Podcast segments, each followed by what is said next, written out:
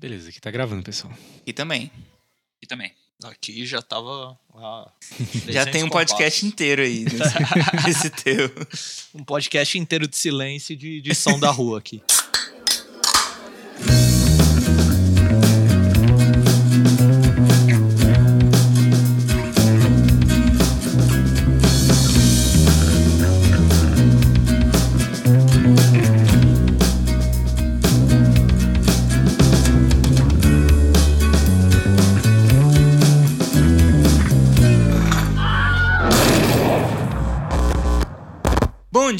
boa tarde ou boa noite pra você, meu querido amigo ou desconhecido espectador desse podcast que nós tanto amamos, que é o único boteco que você pode ir nessa quarentena. Eu espero que você não esteja furando a quarentena pra ir beber seus pingus. Já que tem uma galera aí, cara, parece que aumentou o índice de alcoolismo aí na, durante a Caraca. quarentena, cara. Só que ainda bem que é em casa, né? Se se for pra ser alcoólatra, você cancelado depois desse episódio aqui. Mas é isso aí, você está no Boteco Indie. O, episódio de hoje eu garanto pra você que vai ser bem especial, porque, bem, estamos aqui eu, Rodrigo, co-criador desse podcast, idealizador do Cientista Perdido, que é meu projeto solo. E eu aqui também, Jean, sou produtor e baixista da Super Vibe. E hoje a gente tá com dois convidados aqui. Se apresentem aí. Olá, tudo bem? Prazer, prazer Jean, prazer Rodrigo, prazer Boteco. Estamos aí representando a Audio Fusion Bureau, ou Audio FB, para ser mais sucinto. Eu, Rafael Gomes e o meu sócio. Fala aí, Fi. Rafael Carvalho, tudo Rafael, então em algum momento possa confundir ou não essa história, mas é menos complicado do que parece. Bom que a gente faz uma pergunta, responde quem tá afim, responde quem tá mais, mais... A gente só joga É. pro Rafael e quem quiser que se pronuncie, né? Exatamente. É muito louco que, que, dependendo dos núcleos sociais que a gente tá, tipo, ah, os meus amigos, os amigos do Rafa, tipo, muda apelido, aí ah, me chamam de Rafinha uma hora, depois chamam ele de Rafinha outra hora, aí me chamam de Nossa. Rafita, dependendo da coisa, tipo, é, é, é doido. Mas é menos doido do que parece. Você Sim. tem que inventar um codinome aí pra vocês, que aí a gente chama por ele, tá ótimo. A gente Cara, já eu que- até tentou, cara, só que, puta, não funciona porque é isso, a gente conhece muita gente de muitos lugares. Então, são amigos do Rafa que não me conhecem, e aí tem uma galera que não conhece ele. Aqui no estúdio é, é, é bom até que chamar os dois Rafa, que daí se pedem alguma coisa já vem, tipo, quatro mãos pra ajudar. Não tem erro. Saca? Justo. É, Ao fácil. mesmo tempo, uma coisa que facilita também, caso vocês queiram, é chamar pelo sobrenome, né? Tipo, escola. Então, Ah, é. é. uma pergunta direcionada pro Gomes por algum motivo. Ah, Rafa Gomes, Gomes. É uma pergunta direcionada pra mim, é Carvalho, mas é mesmo, assim. Fora isso, a gente também tem outros amigos que chamam Rafael. Já teve vez que a gente tava conversando em quatro, cinco Rafael, cara. Não- E aí não adianta, é, é sobrenome. Sobrenome, é. É, não Vou, vou até anotar aqui no Trello, é Gomes e Carvalho. Que... Obrigado. eu ia fazer isso, mas eu Aí esqueci facilita, o, o Carvalho, eu lembrava só do Gomes. É, é bom, cara, isso. Pois é, galera. E hoje a gente tá aqui pra abordar um tema que, enfim, é novo aqui no Brasil, né? Que são os plugins brasileiros, cara. É, a Audio FBI é meio que pioneira nesse lance, né? E esses tempos eles lançaram um plugin muito interessante, que foi até um, por onde eu conheci o trabalho deles, né? Que foi o Blanca, Sim. que tem esse nome ultra brasileiro. né? Sim, esse é o nome. Cara, esse plugin é muito legal, né? Porque ele é um, um excitador de frequências, né? Cara, ele resolve sua mix, tá ligado? Exatamente, era isso que eu ia falar. Ele é um plugin que faz mágica. Às Se vezes você você acha que tá aí que faltando produz. alguma coisa ali, cara, coloca ele que Exatamente. a coisa fica mais interessante. Você aí que produz em casa, que tá aí no seu quarto, tá achando teu som uma bosta. Ele vai continuar sendo uma bosta, mas ele vai ficar bonitinho, assim, vai, vai soar mais legal. Deve ser uma bosta com o nome de Blanca que é mais engraçado, pelo menos. Exatamente. Esse episódio também, ele, pra quem não produz, fica aí também, cara, porque é muito interessante que vocês vão saber um pouco dos bastidores, né? Dessa galera que faz música em casa, Não desista da gente, por favor. De bastidor mesmo, saca? De making off de áudio. E de história também, um pouquinho, olha só. É isso né? Assim, como o Jean falou, essa questão de produzir, ou de, de, de plugins brasileiros é uma parada meio nova, né? Então é sempre legal saber como é que as coisas estão acontecendo. É, total. Somos os pioneiros. Espero que a gente se mantenha assim um tempo. Vamos ver até quando, como que a coisa vai funcionar, ou se o pessoal vai se animar a desenvolver coisa ou não. A gente não faz nem ideia. A gente começou um mercado estranho, novo, do nada. Vamos ver o que, que- o que, que acontece nos próximos meses aí, episódios nessa quarentena. Então é isso, galera. Bora lá então? Tá, vamos lá.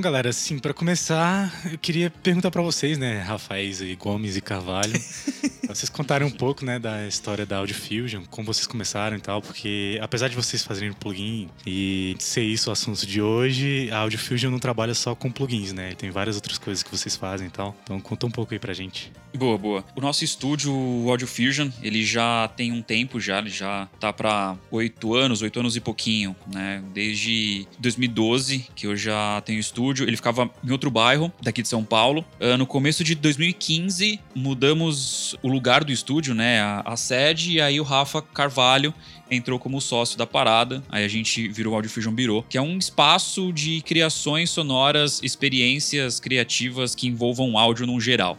Né? A gente não trabalha só com gravação e produção de bandas e artistas, mas a gente também faz alguns testes, a gente grava uns samples, a gente cria equipamento, a gente cria acessórios acústicos e aí hoje agora tem os plugins também. Então tem uma série de, de coisas que envolvem áudio que a gente tem nesse espaço. É basicamente isso. Rafinha? Essa coisa da, da sociedade, Rafinha já tinha um estúdio em 2012, a gente se conheceu em 2011. A gente trabalhou junto é, num grupo de casas noturnas e entretenimento aqui em São Paulo. E aí, em algum momento, eu tava um pouco saturado dessa coisa, tava querendo investir no negócio. Puta, sempre admirei o trampo do Rafa. É, a gente juntou força para unir. O foco inicial era voltado pro estúdio mesmo, apesar de já ter alguns projetos de tecnologia que estavam sendo desenvolvidos na época, algumas coisas que estavam acontecendo do lado do Rafa ali, ele já tava caminhando para umas outras ideias além da parte toda de gravação. A minha atuação sempre foi, apesar de eu, de eu sempre querer produzir e gravar, é isso, eu sou baterista e a gente aqui costuma brincar que baterista não é músico, né? Então, o meu conhecimento Eita. de produção musical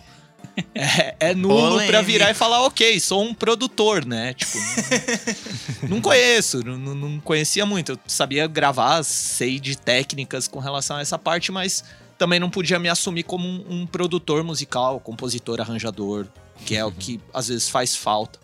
E, e a gente juntou, juntou força, apesar de eu, de eu querer fazer as coisas em estúdio, a minha expertise sempre foi muito ao vivo. Eu sou técnico de PA, de monitor, produtor técnico em, em eventos de médio e grande porte aqui em São Paulo. E a gente pensou em juntar as forças do estúdio com os artistas que a gente estava gravando, propondo também soluções pro ao vivo para eles, né? E aí acabou sendo essa, esse lance do burô por causa disso, porque é muita coisa que tá acontecendo dentro de um mesmo espaço, né? Então tem, tem muitas ideias, como o Rafa falou, das coisas dos plugins, do- da construção de equipamento, da construção de dispositivo acústico para estúdio, de, de móveis para estúdio e por aí vai, assim. Então a gente não só grava, não só produz, mas também faz uma série de outras coisas voltadas pro universo de, de gravação e produção musical e de entretenimento no geral, né? montagem de som em casa noturna, né? Tipo, em, em bares também, né? Você vê o nosso site, tipo, tem alguns projetos que a gente já montou estúdio, a gente já fez projeto de sonorização pra bar, pra casa noturna, pra pizzaria, pra outros estúdios e tal. O, o Rafa foi doidão, na real. Ele, tipo, pediu as contas, ele pediu demissão do trampo dele pra ser sócio no estúdio. E,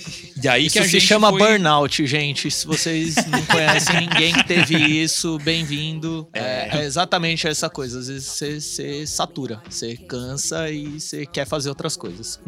É, total. E aí, cara, foi um tiro no escuro de a gente, meu, vamos apostar na ideia, vamos ver. A gente conhece um monte de, de, de gente aí, a gente gosta de fazer um monte de coisa. O Rafa tem um puta de um conhecimento técnico. Eu trabalhava já dentro de estúdio, né? Tipo, então já tinha uma experiência ali de gravar alguns artistas, de acompanhar as produções e tal. Daí a gente oferece, oferece tanto pra banda quanto pra projetos e tal, toda uma solução, desde uma pré-produção, né, quando o pessoal entra no estúdio, até quando eles vão pra estrada e aí você já tem um técnico de PA, ou se precisar até montar som, montar mapa de palco, montar tipo iluminação. A gente tem toda essa essa gama de serviços a tipo oferecer dentro, do, Expertise, né? dentro da Audio Fusion. A hiperatividade e a ansiedade são a característica da nossa geração, não é mesmo? Pois é, cara. É, é, então, total, total. A gente não consegue ficar parado fazendo um negocinho. Que, tipo, até porque não dá, né, cara? No nosso Sim. meio ainda, fora pra geração, nesse meio música, arte, áudio, cara, se você, se você fizer só uma coisa, Uma coisa. não dá. Não dá. Exato. E tem uma coisa também que, assim, a gente não é abastado, sabe? A gente não tem família, tipo, a gente não é herdeiro de nada. A gente tá pela gente, sabe? Tem que correr atrás porque corre. não. Exato. É, exatamente. Não é. na- Nada contra, né? Tipo, pô, se, se tem pessoas que podem ter facilidades e usufruírem disso, é a vida, acontece. Oportunidades acontecem pra pessoas por conta da vida, mas a gente não teve isso, né? Todo mundo aqui sempre trabalhou bastante pra atingir as metas, atingir os planos, ter ideia e ver o quanto de ideia é viável e, e automaticamente não dá pra você fazer uma única coisa só o tempo inteiro.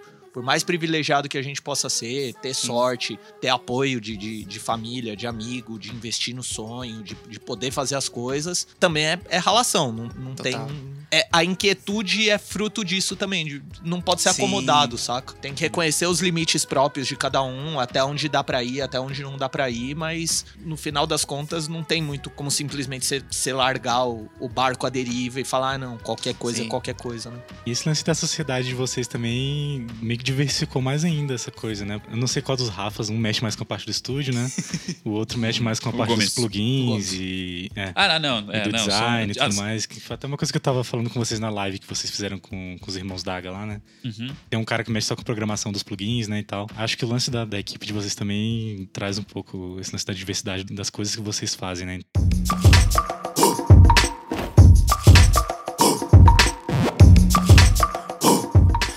É, eu tava vendo aqui também que vocês já trabalhando com artistas até grandes, né, cara? O Raikais, né? Costa Gold, galera do rap aí. Sim, Criolo. sim. Como foi trabalhar com esse pessoal aí?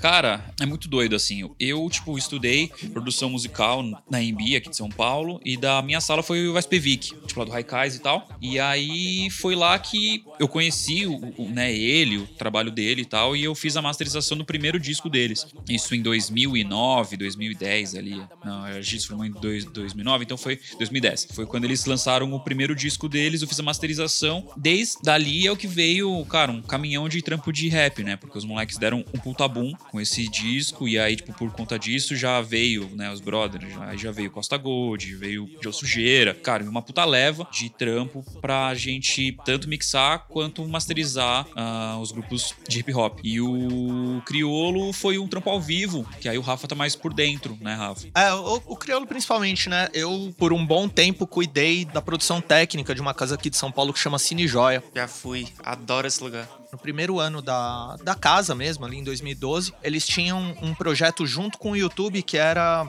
Isso ainda tá no ar, mas que eram a, a transmissão simultânea, né? Em, em live. Foi, acho que no Brasil foi o primeiro projeto que rolou disso, porque tem, tem bastante coisa nos Estados Unidos. Alguns projetos do próprio YouTube com casas de show que fazem a transmissão tanto ao vivo e que mantenha é, esse registro on demand. E o Joia teve isso, assim, gente, pela agenda de show lá, foram acho que 10 ou 12 shows Caramba. e foram, é, foram transmitidos em, ao vivo, né, em tempo real, e ficaram pro, pro canal do Cine Joia na época. Né? 2012 ainda não, não tinha. O YouTube ainda não era tudo que é hoje, apesar de já tá no ar há um bom tempo. E era isso, assim, era um show, então eu tava lá cuidando de toda a produção técnica do dia mesmo, de tudo que tá por trás tecnicamente de um show pra ele acontecer. E o Rafa tava cuidando do áudio, o Rafa Gomes, né? Tava cuidando do áudio pra essa transmissão. Puta, a gente tinha lá todo o show acontecendo, tudo separado, tudo sendo filmado e captado e sendo transmitido, né? Também foi um dos projetos pioneiros que a gente, enquanto Audio Fusion virou como é, os outros lugares que a gente tava trabalhando, prestando serviço, enfim,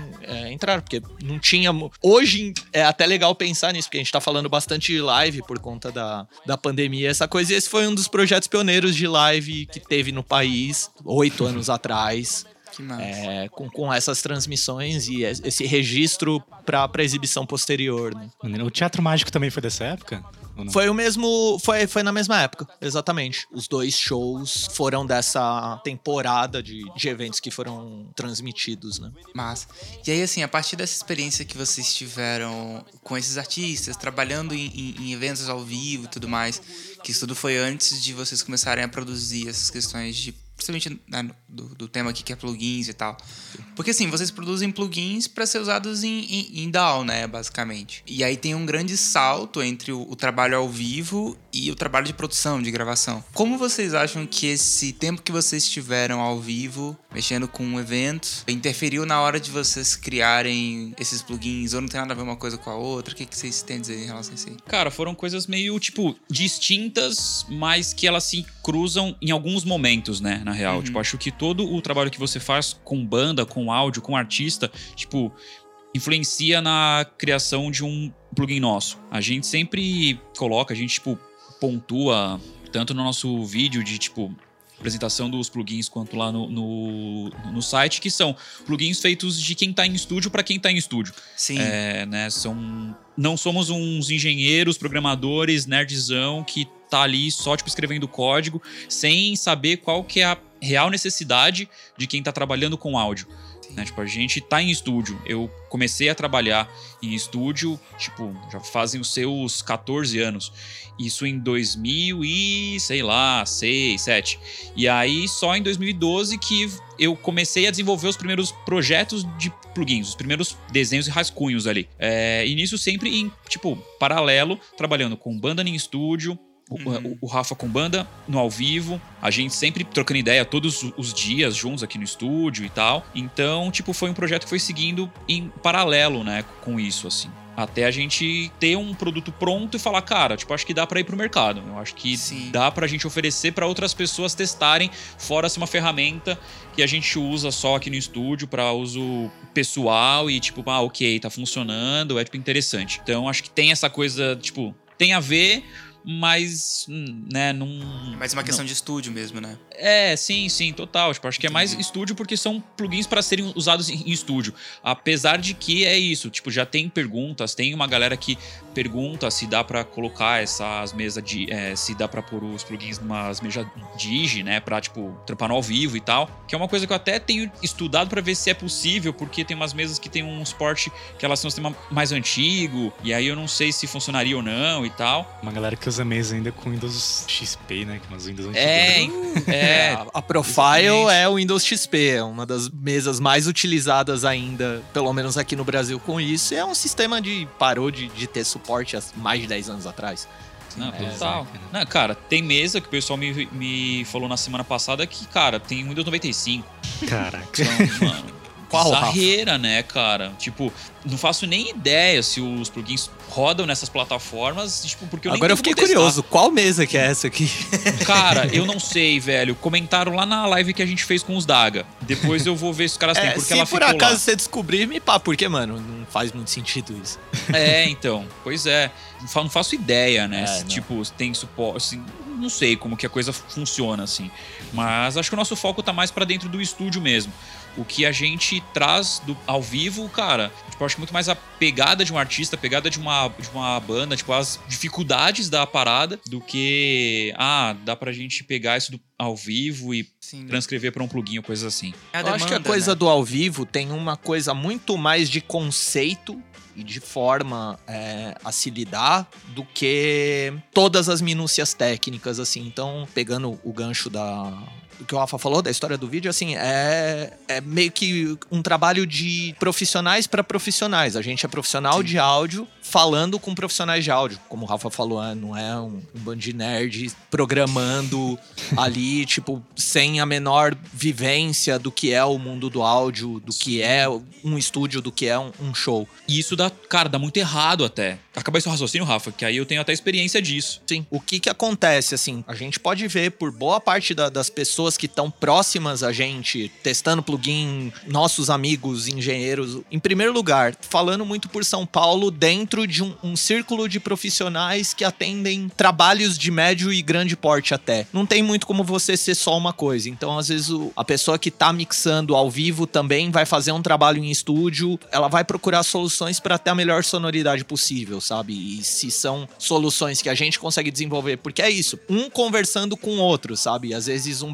bate-papo que a gente tem com um técnico amigo nosso pode dar um estalo de, puta, uma função num plugin ali que pode salvar a vida tanto pra gente, como uma questão que a gente já precisou resolver, como pra outra pessoa e falar, ó, eu acho que é aquilo que você tá procurando tem nisso aqui. Posso falar especificamente do, do Blanca, por exemplo, como a gente tá falando. De estar tá conversando com amigos engenheiros que estavam fazendo. que são engenheiros do ao vivo, mas que nessa época em específico estão fazendo mixagens, estão fazendo coisas voltadas pro estúdio, voltadas pra gravação e produção, e que estavam, puta, eu lembro de tal coisa que eu consigo resolver ao vivo, mas eu não tenho, não tenho essa função no Madal. E aí eu falo, ah, bicho, uhum. corre no site, pega o Blanca, porque eu acho que vai ter isso que você precisa, saca? E depois vinha gente falar, pô, eu não sabia. Eu não sabia que vocês estavam fazendo esse negócio, saca? Ou então, já tinha visto que vocês estavam fazendo isso e não sabia que era tão bom, tão eficaz, tão legal e traduzia o que eu tava na cabeça. Então, tem a coisa dos universos se basicamente porque os profissionais que estão envolvidos nessa coisa, eles não fazem só uma coisa, sabe? Eles. Sim, até porque tá todo mundo em tudo. O próprio Cinnamon Roll, cara, é um plugin que foi ideia do Rafa, que é baseado num efeito de looper do mixer da Pioneer, que é, um, que é uma parada pra som ao vivo. Uhum. É pra DJ, completamente inesperado para qualquer coisa que vai funcionar, pra um conceito de gravação, pra um conceito de produção, saca?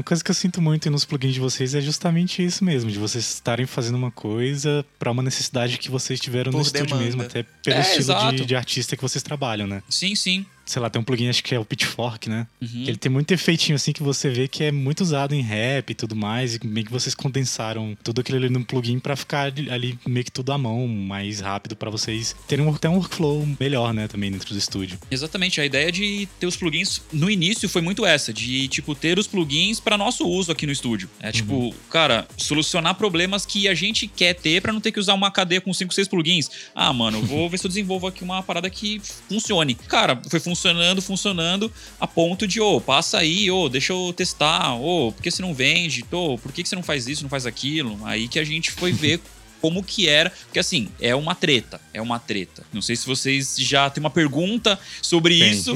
Tá, tá, tá, beleza. Então deixa para depois, porque é uma outra treta, né? Tipo, você ter um produto para, tipo, você usar no seu estúdio, no seu trabalho para passar para amigos e você ter um produto para você comercializar. É completamente diferente. Uhum. Sim.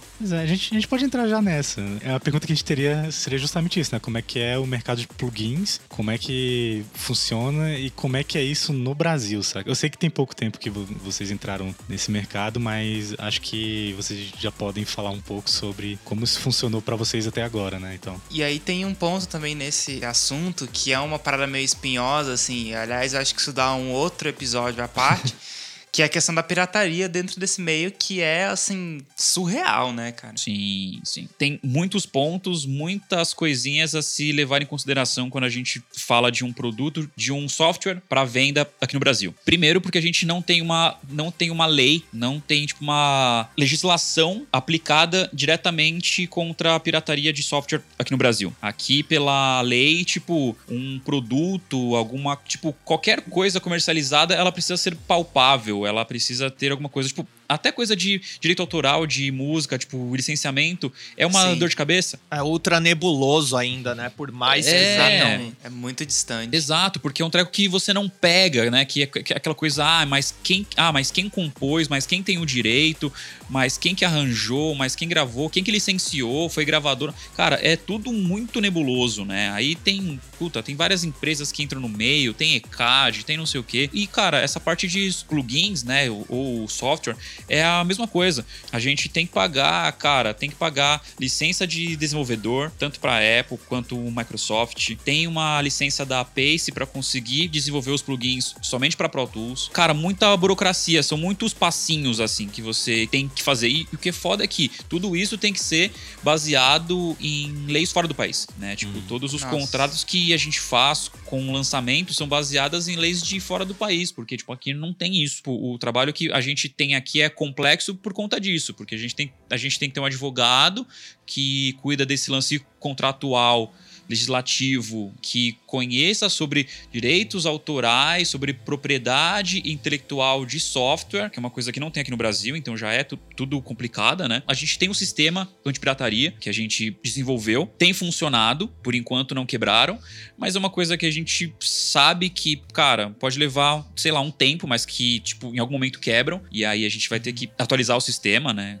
Puta, se quebram programas grandes de grandes companhias, não vai ser o nosso que vai ser uma coisa tão impossível assim. Só que aí é para isso que a gente tem que estar tá sempre atualizando, tipo, estudando e tal. É um mercado que a gente tá conhecendo. Não dá nem pra gente falar, ah, cara, é um mercado bom, entra, ou puta, ah, não, não é legal, sai. É uma coisa que a gente tá, tipo, engatinhando ainda em todos os sentidos. Tanto de conhecer qual que é a porcentagem dos brasileiros que, de fato, compram produtos, conhecer um mercado, tipo, fora, que a gente sabe que tem uma porcentagem grande de uma galera que compra, mas o quão para eles é, tipo, interessante colocar uma grana, colocar uns dólares numa marca nova, numa empresa que ninguém conhece ainda e tal, ou que tem divulgação, que tem propaganda, mas tipo de produtores brasileiros que às vezes tal pessoa pode não conhecer, então como que isso tá funcionando, e fora o marketing disso, porque tipo a gente pena muito, cara, com o marketing disso, porque é o marketing voltado para produção musical, então já é meio nichado, não é para músico, é para produtores. Quem faz marketing marketing disso aqui no Brasil,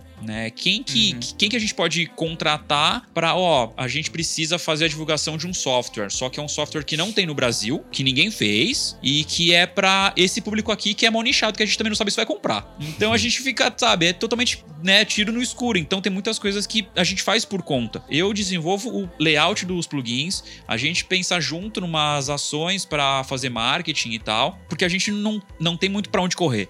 É teste, cara, lança e vê se funciona e vê o que que dá. Um boom que a gente teve foi o Dagas, agora, né? Strip Teaser, que a gente fez um plugin em parceria com os irmãos Adriano e Gil Daga, que são produtores grandes aqui de São Paulo e tal, que o uhum. Gil é gerente do Midas Studios e tal. O Adriano, batera do Malta, e também produz e mixa uma série de bandas, artistas bem legais. Ele tem um selo. E, cara, eles conhecem muitos produtores, muitas outras pessoas que não eram do, do nosso círculo. Então, ter um plugin com assinatura desses caras e eles conseguirem passar para outras pessoas que são grandes e elas testarem antes de qualquer coisa, aprovarem o plugin, já foi sensacional. E ainda eles fazerem uma propaganda disso, cara, deu um boom muito legal. Então, isso foi bem tipo, interessante. E aí, nisso que a gente está se apoiando.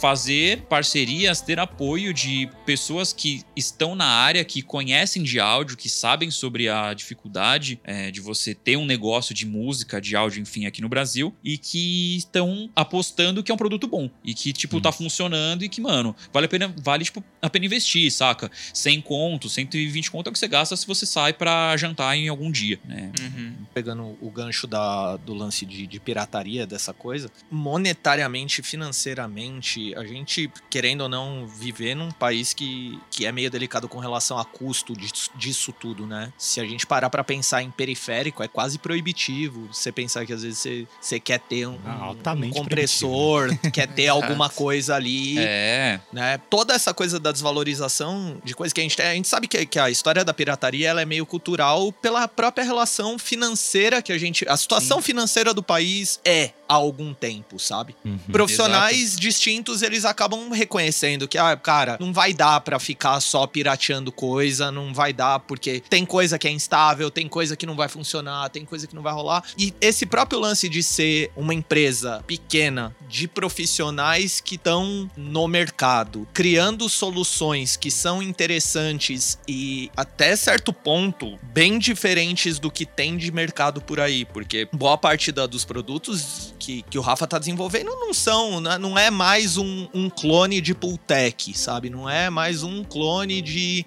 De SSL. Sei lá, é, de 1176, é. sabe? Que tem. É. A gente já tem Waves fazendo, já tem Slate fazendo. Esses caras não dá pra gente se comparar. O que a gente com toda certeza faz aqui é tentar encarar as brechas no que tem de mercado, desse mercado já nichado, e ainda tentar contar uma história que seja relevante diante disso, né? Não que os clones ou as coisas não sejam legais. Isso é interessante pra todo mundo, mas interessante pra quem desenvolve, na verdade, né? Mas ao mesmo tempo também não é necessariamente o nicho, sabe? Não, não, não dá pra, pra pensar, ah, não, vou fazer alguma coisa e cobrar uma coisa que alguém já tá desenvolvendo. Pô, vamos fazer. Já que já tá fazendo, e assim, o Rafa basicamente faz tudo porque a gente, além de tudo isso que ele falou que não tem no Brasil, lei, apoio, compreensão do que é direito sobre produtos digitais, toda essa coisa, cara, ele penou muito tempo até achar alguém que poderia dar diretrizes, por exemplo, de programação voltada para Uhum. pra áudio. Porque tem muita, muito programador aqui que tá desenvolvendo software de sistema, desenvolvendo, Sim, sim, tá fazendo cara, jogos de. jogos pra celular, né? é, desenvolvendo, puta, loja virtual, sabe? Tipo, Sim. a programação, ela engloba muita coisa e ao mesmo tempo a gente tem pouquíssimos profissionais que entendem do que é o universo do, do áudio profissional, né? Da, da produção musical, enfim. E ainda conseguem saber as linguagens e como entender e como programar isso. Rola muito à margem de tudo, sabe? É, muito específico. É muito né? específico, É, exatamente.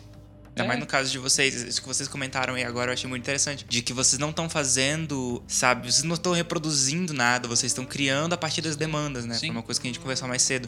Então é um trabalho muito autoral que acaba sendo muito específico, né? Até porque, cara, aí já pegando o, o gancho que o Rafa disse, cara, como que a gente vai fazer uma simulação de Pultec se eu não tenho Pultec, saca? Sim. Como que a gente vai fazer uma simulação de, tipo, um equipamento que custa, cara, 10 mil dólares? Exato. Porque a gente não, não tem, não dá, né?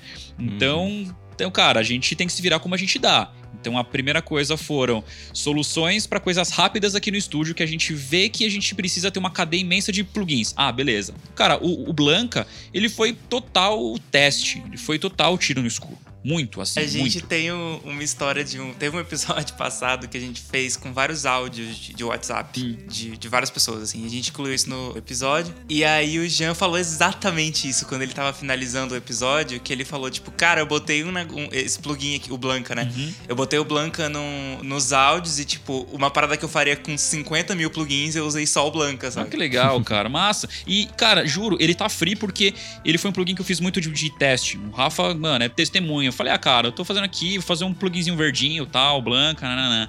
Pá.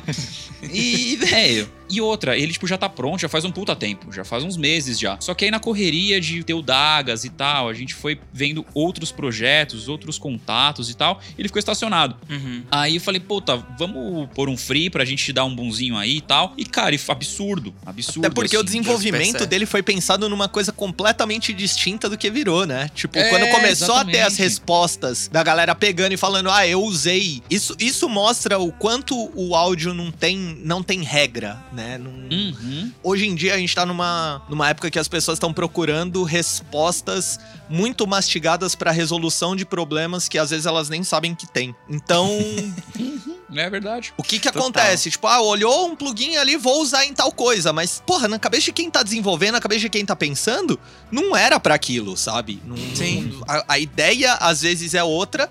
E quem consome pode subverter isso, porque a gente tá num meio que pode acontecer qualquer coisa dessa e ser legal, e ser relevante, e ser interessante, e descobrir eh, novas utilidades pra isso, né? O, o áudio todo, se a gente pensar, a história do áudio moderno, sei lá, de 100 anos pra cá, se a gente for parar pra pensar, ela é isso, né? Tentativa e erro e descobrindo resultados interessantes ou não interessantes pra demandas que você tem e ideias que estão na sua cabeça. O Blanca é exatamente isso. É, tem muitas Exatamente. coisas assim que meio que são consideradas erros durante a história do áudio que meio que foram incorporadas à, à música. O próprio exemplo da, da estética, né? distorção, distorção harmônica mesmo, saca? Uhum. Era um lance que era uma limitação dos equipamentos analógicos antigos. Assim, por muitos anos gravou-se com, com distorção e tudo mais. Que não é aquela distorção que, se- que a gente pensa, sei lá, liga um pedal DS1 ali da Boys e fez aquilo.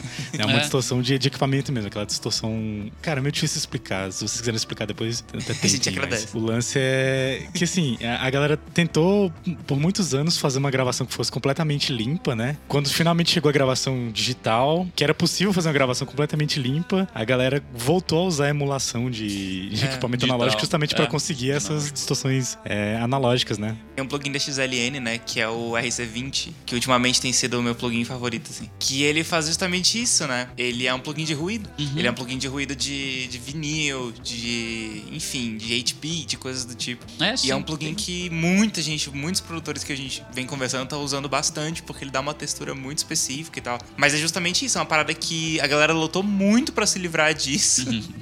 e agora cá estamos nós, né? É, Tem uma coisa de estética também, tem uma coisa Total. de, de facilidade de trabalhar. Então, puta, quando o áudio digital começou é, a ser implementado no mercado, os técnicos mais velhos que estavam acostumados com o analógico, estavam acostumados com a facilidade de timbrar as coisas que estavam na cabeça dele, tipo, viram aquele, aquele troço simples, fácil, objetivo, definido, onde você ouve todos os graves, todos os médios, todos os agudos e não tem um capacitor de um compressor errado que tá cortando tal coisa de grave que deixa o negócio legal, deixa o negócio macio, sabe? E aí vai subvertendo, né? Ao mesmo tempo também tem muita coisa que precisa ser limpa e todo mundo sofreu e na hora que veio o digital veio essa limpeza, tipo, ah, OK, eu consigo ter essa claridade que precisa. Acho que no final das contas também é uma é uma discussão, ela é muito estética. Hoje em dia, com toda a qualidade de equipamentos que tem e com a facilidade que veio, né? Porque se a gente pensar que há 30 anos atrás mal existe a possibilidade de você ter um estúdio em casa, era completamente absurdo você pensar em ter algo além de um, um porta-estúdio Tascam lá pra gravar em fita e um par de NS10 e que hoje a gente tem tem Grêmio sendo ganhado em casa, sabe? Em casa. Sendo ganhado com, com produção feita em casa. Não, não dá pra ficar de olho fechado com relação a isso, sabe? Tipo,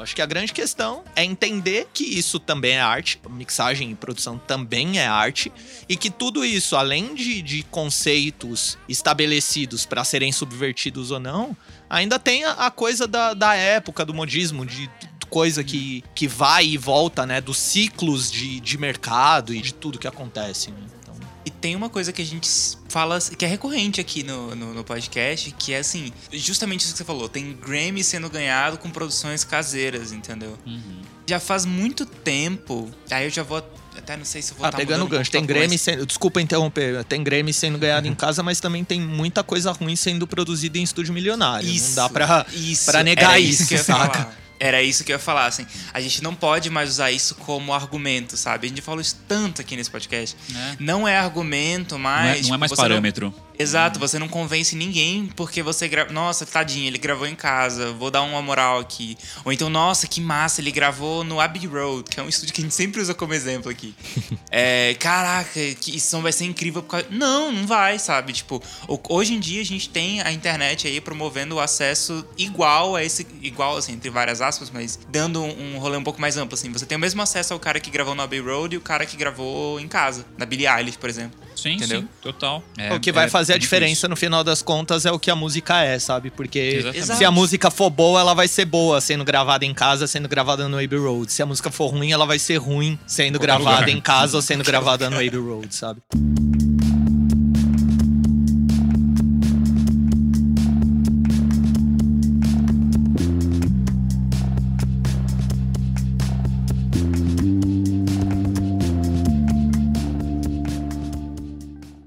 É, A gente tava falando sobre esse lance aí do analógico, né, e tal, e esse lance da gente conseguir equipamento aqui no Brasil pra poder fazer uma emulação do, do- equipamento desse é meio proibitivo, né, como vocês estavam falando e tal, porque é muito caro mesmo, cara. E tem esse outro lance também que já tá cheio de, de emulação de 1176, né, que é praticamente o compressor mais utilizado aí na história da música, né, e todo mundo tem uma emulação disso, e o lance de vocês acho que é justamente fazer uma coisa meio diferente e tal. Eu lembro que tem um cara que é um mineiro, acho que é o Liciel, não sei se vocês conhecem o trabalho desse cara. Sim, sim. Ele faz os próprios equipamentos, né? Ele também tem esse lance de, de ter essa dificuldade, né? De poder importar componentes pra poder fazer todos os equipamentos analógicos dele e tal. E isso é meio complicado, né? Eu queria saber também de vocês em quais equipamentos vocês se baseiam pra fazer os plugins de vocês e tal, já que a ideia é ser um pouco fora da, da caixinha do que todas as outras empresas de plugins estão fazendo e tal. É, Inclusive o Dagas Striptease, em que, que ele foi inspirado e tudo mais. Basicamente é isso. Cara, nenhum equipamento. Essa que é a real. É, eu Maneiro, conheço o Liciel, fiz o curso de eletrônica com ele, exatamente pra, tipo, entender bem como que funcionava o universo do áudio analógico e como, e como aplicar isso nas escritas das linhas dos plugins, né? Aí eu fiquei lá, tipo, internado lá com ele dois dias lá no Forest Lab, e aí o curso dele é, cara, constrói um equipamento, basicamente isso, né? Você entra e tal, tem uma noção básica ali de eletrônica, o que que cada coisa, tem a parte teórica, depois é uma parte prática, e aí isso me rendeu eu voltar para São Paulo com um compressor, que eu mesmo fiz, valvulado e tal. Então, cara, deu pra, tipo, entender como que a coisa funciona, como que é mais ou menos, qual que é o caminho do áudio, o que que ele precisa fazer para ser comprimido, o que que tem que acontecer com o sinal, com a corrente para ter uma equalização X, Y, Z, um, né, tipo, um filtro ali, um high pass ou um, um tipo de filtro Bell ou shelf e tal. O que que é o ganho, o que que é cada coisa dentro de um dentro de um equipamento analógico. Então, eu peguei isso para fazer os nossos plugins. Então, eu não falo que nenhum dos nossos equipos é baseado num circuito SSL, ah, não, é baseado numa, é baseado numa Mac, é baseado não sei o quê, porque, assim, a gente até tem aqui um compressor Mac aqui no estúdio, eu tenho aqui um EQ do Liceu, inclusive, o Memeia, que é um EQ Midside, que eu fiz até um plugin tem a Medula, que ele é baseado nas funções do Memeia, que é esse equalizador, mas não como ele funciona analogicamente, né? Tipo, até porque o Memeia ali, tipo, ele só tem uma banda, tem duas bandas pro centro, tem duas bandas pro side e tal.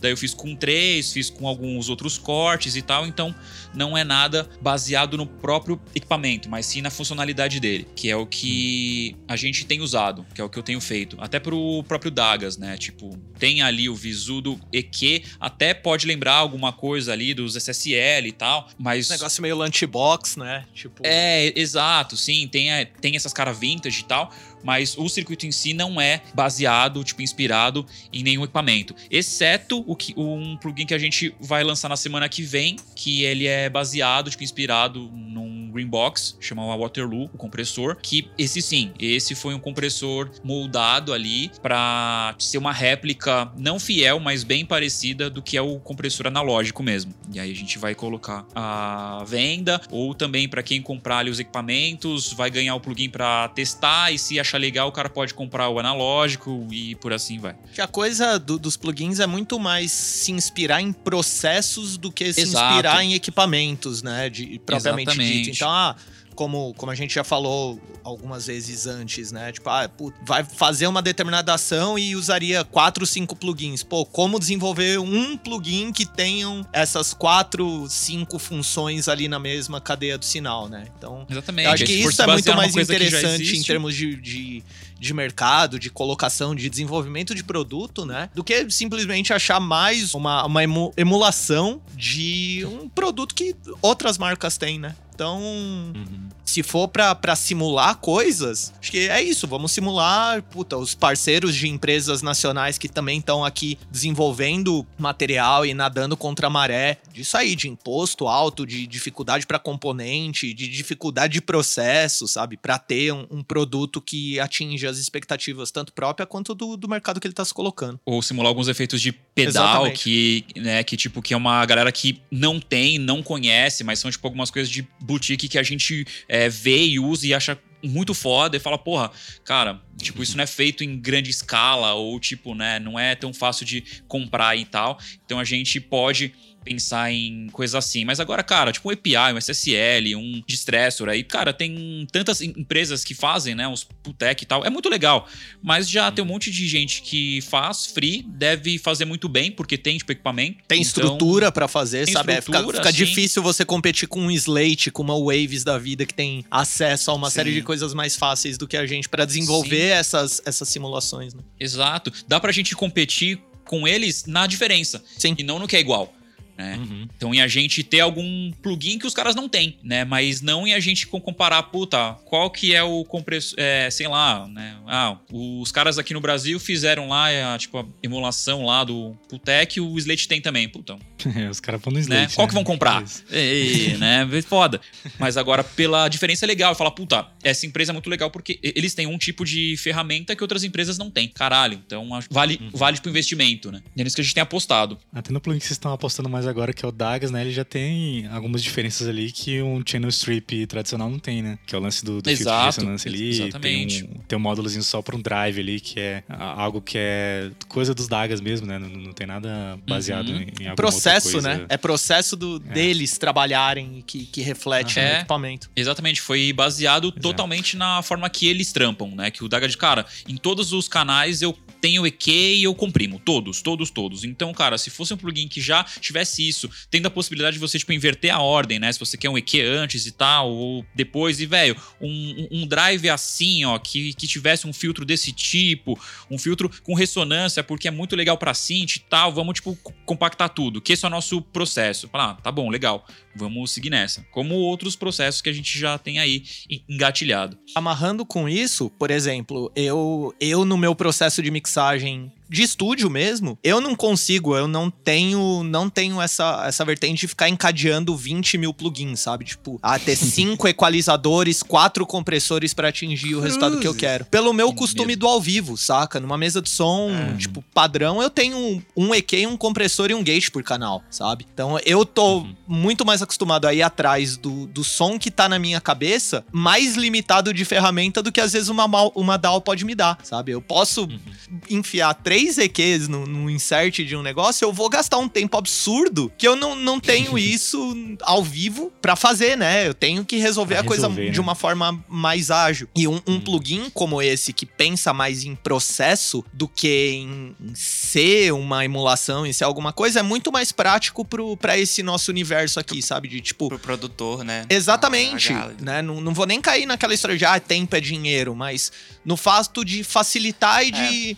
Sabe aquela coisa, às vezes, tipo, quanto menos você mexe, melhor fica, menos é mais? Era esse o ponto. isso. Que, é isso, era exatamente isso que eu ia falar. Eu acho que pra resumir e, e encerrar até esse papo, assim, falar. Resumir tudo que a gente falou e até a proposta, assim, vocês me corrigem se eu estiver errado, mas a proposta de vocês é essa ideia do menos é mais. É, é isso Né? mesmo. É isso mesmo. Quanto, quanto mais concentrado eu tiver ali, quanto mais objetivo eu tiver no resumo eu tiver nos meus plugins e na- no meu workflow, é nóis. Quanto Exato, mais exatamente. São ferramentas que simples, melhor. resolvam. É isso aí. Exato. A gente já tem Pessoal, tanta informação é- hoje em dia que, tipo, quanto mais isso ser, ser sucinto, é mais fácil pra todo mundo, né? Exato. Falou tudo. Yeah, walk on, brother. Time to hustle for the money, give a change to your mother. Change them sheets, you got stains on the cover. Better look sharp, now your face on the cover. Like a chameleon, see you change in your color. Crabs in the barrel wanna hate on each other, so my life gets better. Bem, chegamos ao final de mais um episódio desse podcast que nós tanto amamos. Mas antes, eu acho válido dizer um negócio. Primeiro, vale dizer que o Fatudo, que é um plugin muito incrível também dessa galera aí que vocês acabaram de ouvir, está em promoção, correto? Correto. E pra quem já baixou o Blank aí, acho que vai curtir muito a proposta do Fatudo também, né? Se esse episódio não te convenceu, a gente falou que o plugin é mágico, cara. Se esse episódio não te convenceu a baixar esse plugin, É realmente. mágico e é de graça. E é de graça. É só entrar no site da Audio FB, né? Qual que é o site aí, pessoal? Áudio. É isso aí, audiofb.com. É isso, galera. Entrem lá no site da galera da Audio FB, que tem esses dois plugins que estão gratuitos, né? Que no caso é o Blanca, que é um Exciter, e também tem o Set Chave, que é um compressor muito legal. Vocês podem baixar esses dois gratuitamente. E esse podcast aqui, em parceria com a galera da Audio FB, vai sortear aí um presente muito especial pra vocês, cara. Que é Isso. um, um plugin deles, né? Que é o Natasha. Natasha, exatamente. O que, que o Natasha faz, cara? Natasha é o nosso simulador de áudio binaural. Ele foi baseado em um dos equipamentos que a gente produziu aqui no estúdio, que foi um microfone binaural. É, a gente fez um mic e aí eu fiz um plugin onde você consegue coordenar ali o movimento da fonte sonora, né? A posição dele, né? Então você consegue colocar pra trás, pra frente, pra cima, pra baixo. Você tem essa possibilidade dessa, tipo, movimentação 3D da sua fonte sonora. É uma coisa legal pra dar profundidade né, nas suas mixagens, até mesmo fazer Total. uma coisa diferente, né, e tal. Exatamente, posicionar vozes, posicionar instrumentos, ou pra quem trabalha com sound design, com, com filme, jogos ou propaganda, essa, essa coisa de você ter o áudio indo pra lá, pra cá, é bem legal, bem interessante. É, e a gente vai sortear isso aí no nosso Instagram. Provavelmente o, o sorteio já vai estar rolando lá antes desse episódio sair, mas o, o resultado vai sair só depois, né? Mas aí entrem no nosso Instagram, sigam lá o pessoal da, da Audio Fusion e sigam lá todas as regrinhas que vão estar lá no nosso post, que em breve a gente vai dar o resultado aí pra vocês. Exato. Sensacional.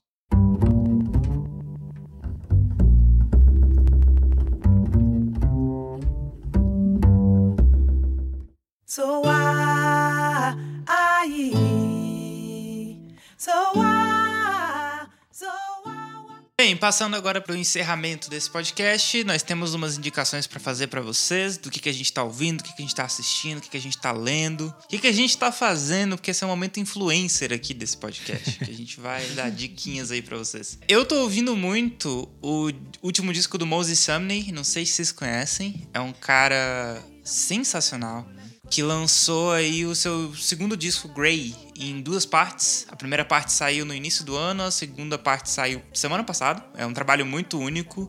Eu já achava que o primeiro disco dele era uma parada muito revolucionária, assim. Esse segundo veio batendo na minha cara, assim. Então é um disco que Oh, eu recomendo fortemente. Passo com orgulho, com prazer.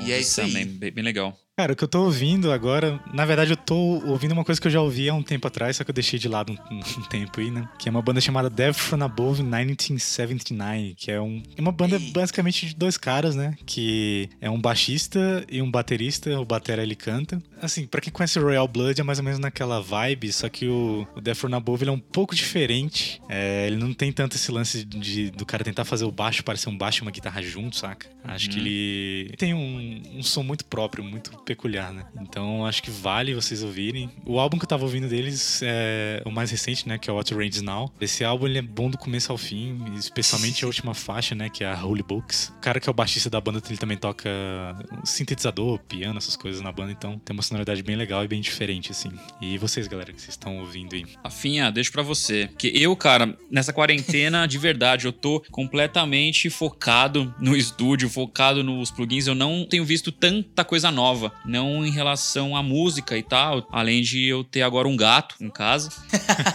E aí o, o gato é meio loucão e toma um tempo porque ele é criança e aí quer brincar o tempo todo e tá mó doideira aqui. Deixo a parte das indicações para o Rafinha. Cara, é. Eu tava procurando, inclusive eu abri meu Spotify aqui pra ver qual que era essa coisa. porque é, é o que eu comentei. Eu acabei tirando essa época pra, pra ouvir muita coisa que eu sempre ouvi falar ou respingava em coisas que eu trabalho, que eu tô, tô acostumado a, a lidar ou que eu toco, mas que eu nunca tinha dado a- alguma atenção. Então, acho que essa é a época mais profílica do meu vício em construir playlist, né? é, sério. Fora tirar todo o atraso de leitura dos livros que eu tinha aqui, da- das coisas de Eu internet, da, da, da informação que rola por aí, né? do- dos interesses pessoais, assim, né? Então, é mais música, querendo ou não, norteia tudo. A coisa que eu mais achei massa esses tempos atrás foi que teve alguma usuária do, do Spotify que ela teve a manha de pegar todas as indicações de música que o Chino Moreno fez. O Chino Moreno é vocalista do Deftones. O Deftones é uma referência massiva pra gente aqui no estúdio, em todos os sentidos, é, tanto na produção dos discos, então boa parte dos produtores que trabalharam com ele são, é, são, são pessoas que a gente admira bastante e os resultados, é, as músicas são, cara, com toda certeza atravessaram boa parte da, da nossa vida por aqui, de ouvir e, e se, se conectar, né? E é, acho que é isso que tá mais bombando, assim, o Chino Moreno é um, é um maluco do- completamente é, eclético, então tá tocando Pantera, do nada começa a tocar Dave Brubeck e vai tocar algum synth pop muito desconhecido dos anos 80, assim. É, e acaba meio que norteando muito. Eu, eu não, a gente aqui não tem essa cabeça fechada já um estilo, por mais que a gente trabalhe muito mais com rock, com rap, com metal, com música instrumental. A gente não tem essa, essa cabeça fechada. Música é música, né? Não é bem um artista em específico, mas é uma coisa que varia bem e, e pode se dar bem com diversos moods durante o dia, né? Diversos climas que a gente passa. Então, Ah, acha que é a primeira vez que indica um playlist aqui? Foi... tá debutando aí. Cara, é, o- é o, o mercado musical todo tá mudando, né? Hoje em dia, querendo ou não, também tem muito do mercado que é baseado em playlist. Eu ainda consumo disco, eu ainda compro vinil, eu ainda É. compro CD, ainda. Uma das minhas diversões da, da quarentena foi, foi fazer toda a minha lista de disco no Discog, sabe? Olha só. É, Isso aí é um tema que a gente quer trazer pro podcast. Ah, isso é complicado. o quê? O vício em material? Não, Playlist. essa questão da. De, também, né? No fim das contas, acaba caindo nesse ponto também. Mas a questão de como que a gente tá consumindo música ultimamente, né? Isso vem mudado muito e aí as práticas têm que ser diferentes também. Mas é isso, pessoal. Muito obrigado. Parabéns coisa, vocês Jean? aí, gente. As perguntas Muito, muito legal, muito legal. Valeu. interessantes, né? Valeu, Fugiram de, de lugar comum. Isso é, isso é bem massa. Que Das massa, coisas que a gente tem por aí. Até uma coisa que, eu tá, que a gente tinha falado no episódio zero aqui do podcast, né? O indie, ele não era só a música Sim. em si, né? Então a gente traz tudo até que tá em volta da música, como o lance de vocês estão fazendo agora, esse lance aí dos plugins, né? Tudo mais. A gente até ficou tipo, fazendo um episódio com o pessoal aqui da, Da Brasília também, que faz, faz pedais, né? Da sim, Cachalote. sim. Uhum. Esses Então, pedais são incríveis, gente. Sim, eles são cara. Então maravilhosos. vai rolar aí, né? Inclusive a gente vai falar até sobre jogo indie. Enfim, tô dando spoiler Opa, demais. spoiler, spoiler.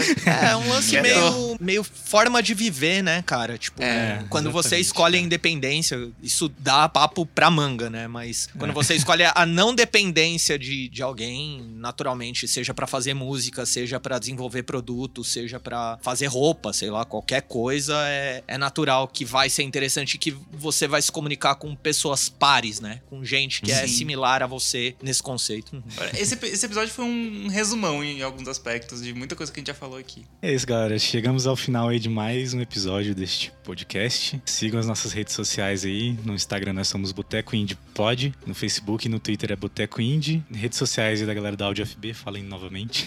site www.audiofb.com para ter o acesso aos plugins que a gente está desenvolvendo, acesso também ao material, ideias que, que a gente vem trabalhando nesse tempo. Principal fonte de mídia social é Instagram e Facebook, então no Instagram tá como Audiofusion Bureal, Audiofusion Bureau, e no Facebook também, Audiofusion Bureau, Audiofusion Bureal. Mas vai ter vai estar provavelmente escrito aqui algum... na descrição. Vai estar escrito, É. vocês não se preocupem. Sigam também nossos projetos, né? O, o Cientista Perdido. Também Super Vibe Music, que é da minha banda Super Vibe. Legal. E é isso, galera. Muito obrigado. Muito obri- obrigado a galera da Audio Fusion por ter topado. Foi um dos episódios mais diferentes desse podcast. A gente que agradece. Sensacional. Muito obrigado pelo, pelo convite, pelo papo. Então valeu, muito obrigado por acompanhar a gente até aqui, ouvirem até o final desse episódio. Muito obrigado por não fazerem a Suzana Vieira e, e não ter paciência pra quem tá começando o podcast. Que isso. Piadas internas desse podcast. e é isso aí, pessoal. Falou, até mais. Valeu, até mais. Valeu.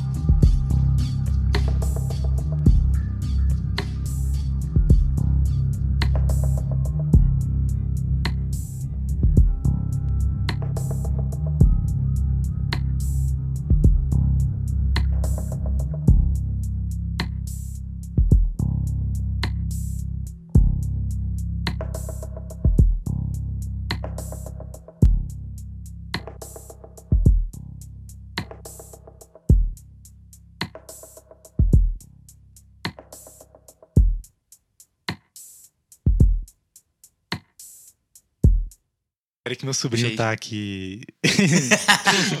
Enchendo o saco. Peraí, vou colocar lá pra fora e já volto. Peraí. Tranquilo. Enxotar o menino, coitado.